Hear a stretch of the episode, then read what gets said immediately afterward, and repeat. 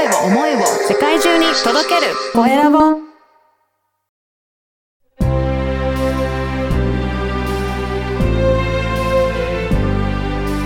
経営者の志。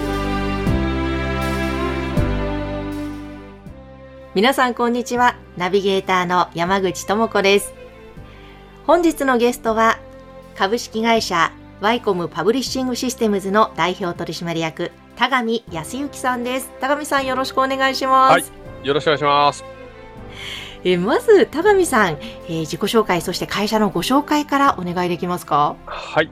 えー、田上恭由と申します。えー、会社はですね、株式会社ワイコムパブリッシングシステムズという長い名前なんですけども、あのー、今の事業はですね、あの、ウェブ集客、販促のですね、えー、ホームページをですね、えー、専門で、えー、作っている会社でございまして、まあ、社員が、えー、10人ほどおりまして、今年の2月ですね、今月で創業25周年をおかげさまで迎えさせていただきました。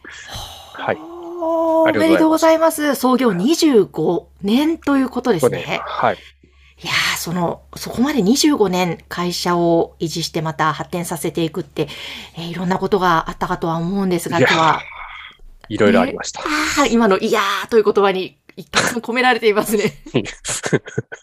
いやで、そのあたりのお話も伺っていこうと思いますが、高見さんの会社はあの福岡にあるということで、今日福岡と、はい、えー、ズームでつないでお話を伺っておりますが、はい。はい。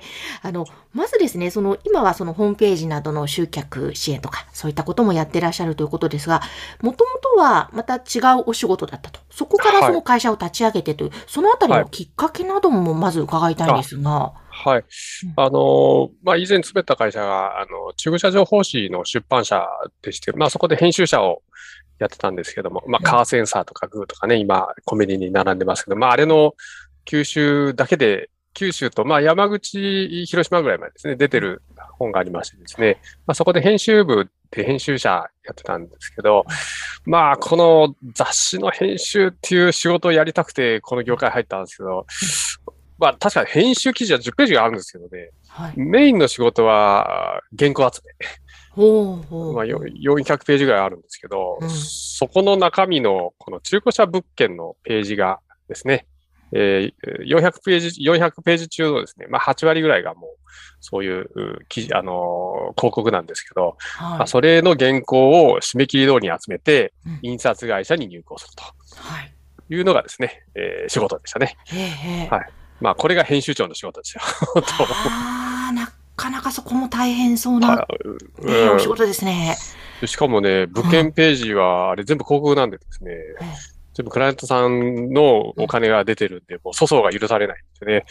だから営業担当が写真撮ってきて、こうね、写真切り張りして、昔はあの、紙で印画紙でやってましたから、手で切り張りして、綺麗に並べて原稿にしてたんですね。はい。はあ、その当時も、はい、あの、でも、そのお仕事自体は、まあ大変だったけれども、楽しくやってらっしゃった。いや、楽しくなかったですよ。もう。楽しくもういつ辞めてやろうかと思って。あ、そういう状況だったんですね。もう1万回ぐらい思いましたね。こんな会社辞めてやる。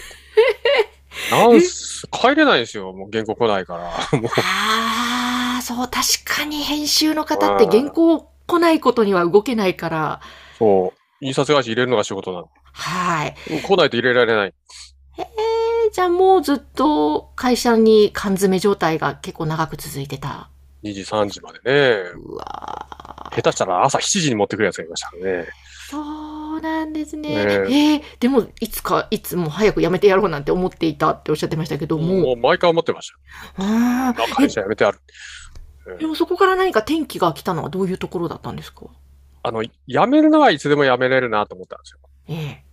じゃあ、この仕事を、なんか楽にする方法はないかなっていろいろ考えたんですね。なるで、当時、当時ね、紙でやってましたから、はい。もう原稿って、まあ今印刷物ってね、Mac とかでこう、画面上で作っちゃいますけど、うん、それが流行る前だったんで、えー、もう全部紙なんですね。原稿、写真も、半下って言ってね、文字が書いてあるも全部紙で。えー、で、これを3つ入れるんですけど、うん、これがちょうどですね、あの、さっきの Mac が、今 Mac 当たり前ですけど、マッキントッシュで DTP っていうね、あのやり方が、ちょうど普及が始まった頃でですね、で、あとデジタルカメラがちょうど出だしましてね、今ね、スマホに5000万画素とかね、えー iPhone でも2000万画素とか出てますけど、まあ、あれが100万画素で120万とかね、えーしてた時代がありまして、そうなんですね、ええ当時。そうそうなんです。それそれを使って、なんか、自動、全部自動でできんかなと思いつきましてね。ええで、3年かかって、えーまあ文字の自動組み版とか、あと写真を画面上でこう拡大縮小したりとか、うん。あの辺のシステムを、えー作りましてですね、あのー自分でプログラムをあの独学でえ勉強してですね、はい。もうそれはもうそれ、それはね、なんでそれができたかっていうとね、もう自分が、仕事がいつまで経っても帰れない状況をなんとかしたいと。うん。もうこの原稿を待つっていう仕事はもう嫌で嫌でしょうがなかったんで、これをなんとか、俺がいなくても原稿が入るような仕組みにしたいとはい。いう思いだけでいろいろ勉強してる。それで作ったんですよね。へただ、もう完全にですね、こう自動化して、はいで、その、まあ、え、その、営業担当がですね、え。ええ。あの、この原稿を入れるんですけど、はい。彼ら、彼らが入れた原稿がもう、あの、構成って言ってですね、その、印刷物ってですね、昔はあの、紙の原稿を入れるとですね、必ず構成ってなったんですよ。はい。で、構成って言って、こうチェッククするんですね、間違ってないかをね。はい色、色指示とか写真がね、ちゃんとうんうん指示通り入ってるかとかうん、チェックするんですよ。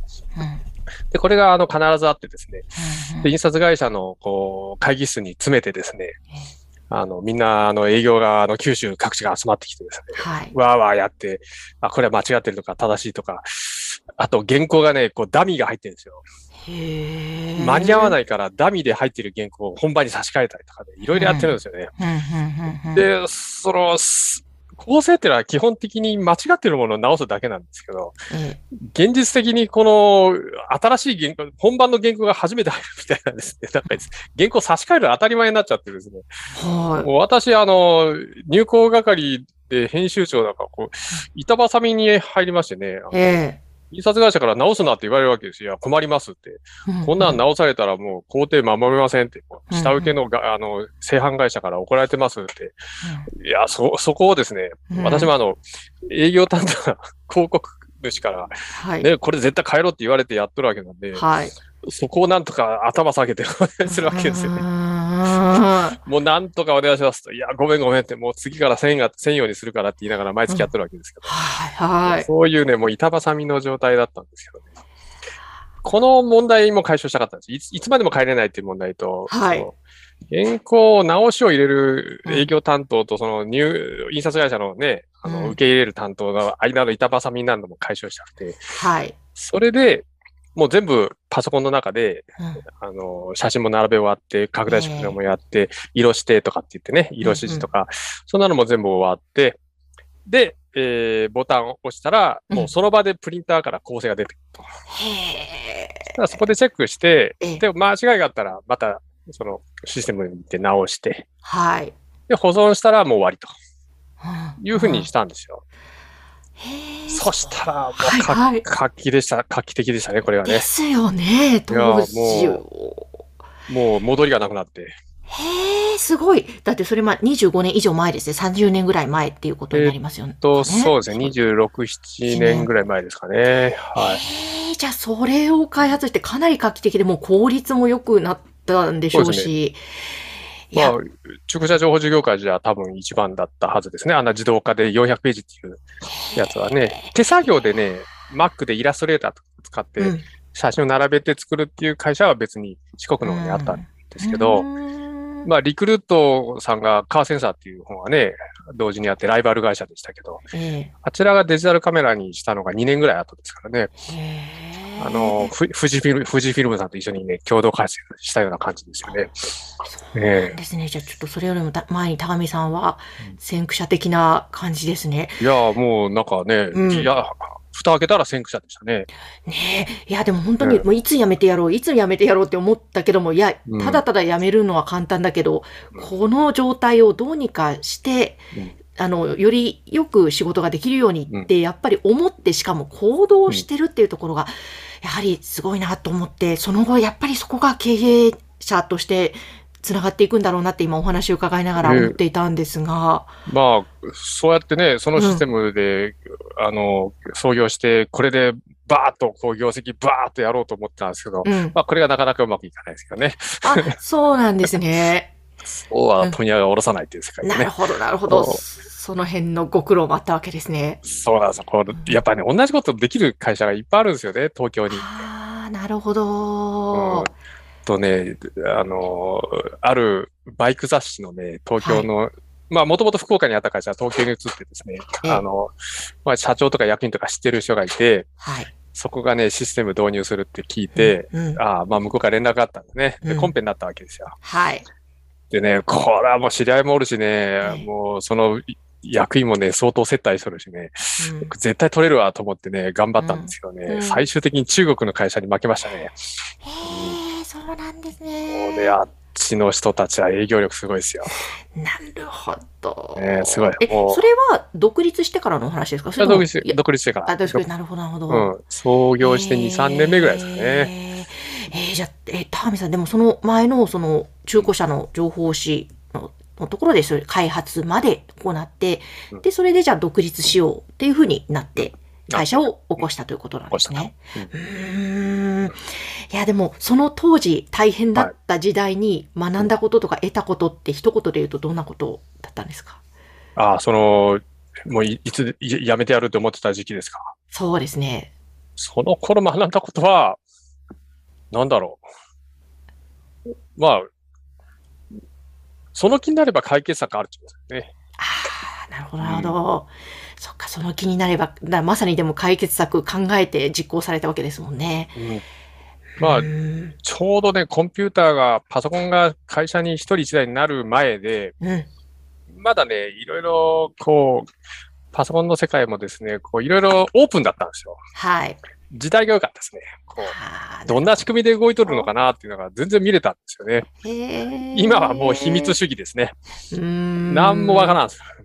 ほう。あの頃は本当良かった。もう何でも見れましたからね。そっかそっか。じゃあその時代もあって、うん時代もあって神さんが開発して、で、会社も起用されてということですね。じゃあちょはいちょっとぜひですね、後半はその会社を起業されて、現在やっていらっしゃる具体的な内容ですとか、そこでの高見さんが大切にされていることなどまた伺わせてください。はい、ありがとうございます。はい。田上さん、今日はありがとうございはい、あました。りがとうございます。本日のゲストは株式会社ワイコムパブリッシングシステムズ代表取締役の田上恭由さんでした。